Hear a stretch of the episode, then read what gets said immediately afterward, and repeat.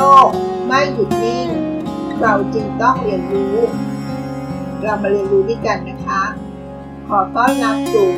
เซอร์วันพอดคาส์ค่ะ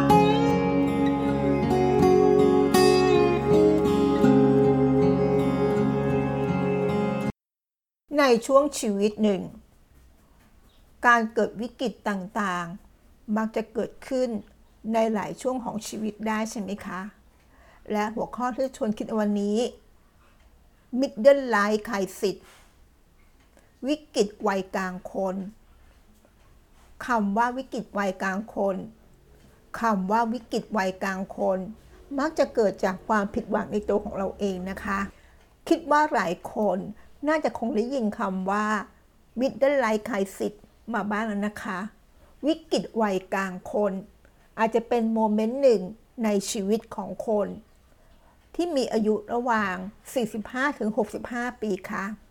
วิกฤตนี้เป็นปรากฏการณ์ทางจิตวิทยานะคะ ซึ่งถูกอธิบายโดยคุณเอลเลียต จาคส์ นักจิตวิทยา นักวิทยาศาสตร์ด้านสังคม และที่ปรึกษาด้านการจัดการชาวแคนาดา ในปี 1965 รู้หรือไม่ว่า สาเหตุของการเกิดวิกฤตวัยกลางคน เกิดมาจากอะไร สาเหตุนั้นเกิดมาจากการกลัวความตาย และการรู้สึกว่าชีวิตยังขาดอะไรอยู่ เขาได้อธิบายว่า วิกฤตวัยกลางคน มาจากการที่เมื่อเรามีอายุมากขึ้นเรื่อยๆ ตัวเขาเองจะเริ่มตระหนักเกี่ยวกับความตาย รวมทั้งมีการตั้งคำถามกับตัวเองมากขึ้น ว่าชีวิตของเรายังขาดอะไรอยู่ ทำให้คนคนนั้นเกิดความเครียดขึ้น และไม่มีความสุขในการใช้ชีวิต วิกฤตดังกล่าวมักจะพบกับคนที่มีอายุ ระหว่าง 45-65 ปี แต่ในบางกรณี เราก็อาจจะพบเจอได้กับคนที่อายุน้อย เช่นอายุเพียงแค่ 20 ปีต้นๆ ก็พบได้เหมือนกันนะคะ ในวิกฤตดังกล่าว ที่เป็นแบบนี้ เนื่องจากแต่ละคนจะมีวิถีการใช้ชีวิต และมีประสบการณ์การใช้ชีวิตที่แตกต่างกันออกไปทำให้แต่ละคนอาจจะเจอช่วงเวลาที่เกิดวิกฤตแตกต่างกัน โดยปรากฏการณ์นี้สามารถเกิดขึ้นได้ทั้งผู้ชายและผู้หญิงนะคะ แต่จากการศึกษาเขาจะพบว่า ผู้ชายจะเป็นผู้ที่อยู่ในช่วงวิกฤตนี้ นานกว่าผู้หญิงค่ะ ซึ่งในเรื่องดังกล่าวนี้าสตราจารย์แดนโจน หัวหน้าและที่ปรึกษาภาควิชาจิตวิทยาจากสถาบันจิตวิทยา แห่ง Appalachian State University เคยกล่าวไว้ว่า ผู้ชายมักเป็นเพศที่ถูกคาดหวัง เกี่ยวกับความสำเร็จในชีวิต ความสำเร็จในหน้าที่การงานมากกว่าผู้หญิงค่ะ จึงทำให้โอกาสเกิดช่วงวิกฤตวัยกลางคนยาวนานกว่า ทางนี้ก็มีต้นเหตุมากมายนะคะ ที่ทำให้คนรู้สึกเครียด เพราะความคาดหวัง และพบกับวิกฤตวัยกลางคนได้ มาดูตัวอย่างความเครียดที่เกิดจากการคาดหวังนะคะ ความกดดันจากสภาพสังคมทำให้ตัวเองรู้สึกแย่ ที่ยังไม่ประสบความสำเร็จในชีวิตที่ตั้งเอาไว้ ความสัมพันธ์ระหว่างคู่รัก หรือแม้แต่การสูญเสียคนรัก การเสื่อมถอยของสุขภาพและร่างกาย เมื่อมีอายุมากขึ้น การสูญเสียคนที่ใกล้ชิด คนในครอบครัว การตระหนักถึงเวลาของชีวิตที่คิดไปเองว่า เหลืออยู่อีกไม่มากแล้ว นั่นก็คือสาเหตุต่างๆ ที่เกิดจากการรู้สึกเครียด เพราะความคาดหวังนะคะ นอกจากสาเหตุดังกล่าวที่ว่ามานี้แล้ว ก็อาจจะเกิดจากปัจจัย ที่เราสามารถจะควบคุมได้ เพียงแต่ว่าตัวเรากับปล่อยสิ่งแวดล้อมบางอย่าง มาครอบงำพฤติกรรมของตัวเรา รวมทั้งจิตใจของเรามากเกินไป ตัวอย่างเช่น การใช้เวลาบนโลกโซเชียลมีเดียนานนานรู้ไหม เจ้าโลกโซเชียลมีเดียมีผลต่อวิกฤตวัยกลางคนอย่างไร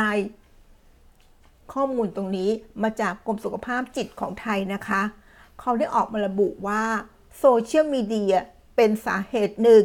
ที่ทำให้คนป่วยเป็นโรคซึมเศร้ามากขึ้นค่ะ เพราะว่า เนื่องจากมนุษย์มีพฤติกรรมตามธรรมชาติ นั่นก็คือการชอบเปรียบเทียบทางสังคม หรือ social comparisonซึ่งเป็นความต้องการ ที่จะเป็นที่ยอมรับจากผู้อื่นนะคะ แต่เมื่อไม่ได้รู้สึกเป็นที่ยอมรับ จึงเกิดอาการของโรคซึมเศร้าตามมา ซึ่งเป็นสาเหตุสำคัญมากที่นำไปสู่วิกฤตวัยกลางคนได้เช่นกันค่ะ มาดูตัวอย่างประกอบให้เห็นภาพได้ชัดนะคะ ถ้าคนเราโพสต์ข้อความหรือโพสต์รูป ซึ่งในเวลาต่อมากับมีคนมาคอมเมนต์ภาพนั้น หรือข้อความดังกล่าว ในแง่ลบ จนทำให้คนที่โพสต์เมื่อมาอ่านแล้วกลับรู้สึกไม่สบายใจ ถ้าตัวเขาเจอเหตุการณ์แบบนี้หลายครั้งเข้า ก็อาจจะทำให้เกิดภาวะซึมเศร้า จนนำไปสู่วิกฤตวัยกลางคนได้ค่ะ หรือเมื่อเข้าไปเล่นในโซเชียลมีเดียแล้ว เห็นชีวิตของคนส่วนใหญ่ ที่มักจะชอบโชว์แต่ด้านดีให้คนอื่นเข้ามาชื่นชม คนที่เข้ามารับข้อมูลเหล่านี้มาก ๆ ก็อาจรู้สึกว่าทำไมทำไมชีวิตตัวเองไม่ดี ที่ไม่ดีเท่า หรือไม่ประสบความสำเร็จเหมือนคนอื่นบ้างเลย เรื่องนี้ก็อาจนำไปสู่การเปรียบเทียบตัวเอง และก็อาจทำให้ตัวเองรู้สึกหดหูใจ จนทำให้เกิดภาวะซึมเศร้า จนนำไปสู่วิกฤตวัยกลางคนได้เช่นกันนะคะ คำถามต่อมาที่สำคัญมาก แล้วเราจะรับมือกับวิกฤตวัยกลางคนได้อย่างไรล่ะคำตอบก็คือ สิ่งสำคัญในการรับมือกับวิกฤตวัยกลางคนก็คือ การย้อนกลับไปทบทวนว่าในอดีตนั้น สิ่งใด สิ่งได้ทำให้ตัวเรามาสู่จุดนี้ เพื่อที่ตัวเราจะได้กลับไปแก้ไข กับสิ่งที่กำลังเกิดขึ้นอยู่ในวันนี้ ซึ่งจะช่วยป้องกันไม่ให้เกิดเรื่องแบบนี้อีกในอนาคต รวมไปถึงการทำความเข้าใจ ความเข้าใจว่าการเปลี่ยนแปลงของทุกอย่างในโลกนั้นเป็นเรื่องธรรมชาติ ที่สิ่งมีชีวิตทุกประเภทต้องเจอนะคะ พูดง่ายๆว่า ลดความคาดหวังต่อสิ่งต่างๆ แล้วก็เปิดใจยอมรับความจริงนั่นเองค่ะ นอกจากนี้แล้วนะคะ หากเราพยายามทบทวนตัวเองว่า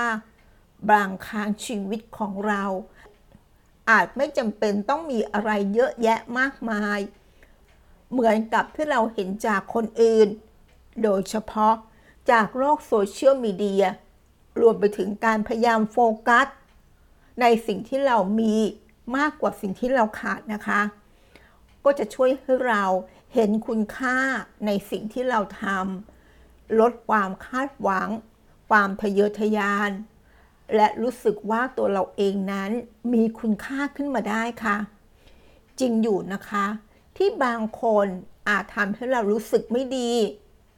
บางคนอาจทำให้เราไม่มีความสุขได้ในบางครั้ง แต่ที่สุดแล้ว ตัวเราเอง จะมีความสุข ตัวเราเองจะมีความสนุกกับชีวิต ตัวเราเองจะจมอยู่กับความรู้สึกขาดอะไรไป เราเท่านั้นนะคะ ที่จะเป็นคนกำหนด ดังนั้นวิกฤตวัยกลางคน ก็เป็นสิ่งที่เรายอมรับและแก้ไขในวิกฤตนั้นได้ การยอมรับความจริง การเปิดใจ การใช้สติ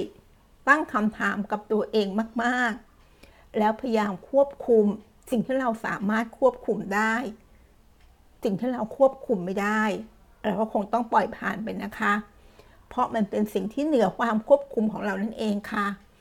บางครั้งการอยู่กับธรรมชาติ การยอมรับความจริง อาจทำให้ชีวิตของเรามีความสุขขึ้นก็ได้นะคะ ขอบคุณที่รับฟังแล้วพบกันใน EP ถัดไป สวัสดีค่ะ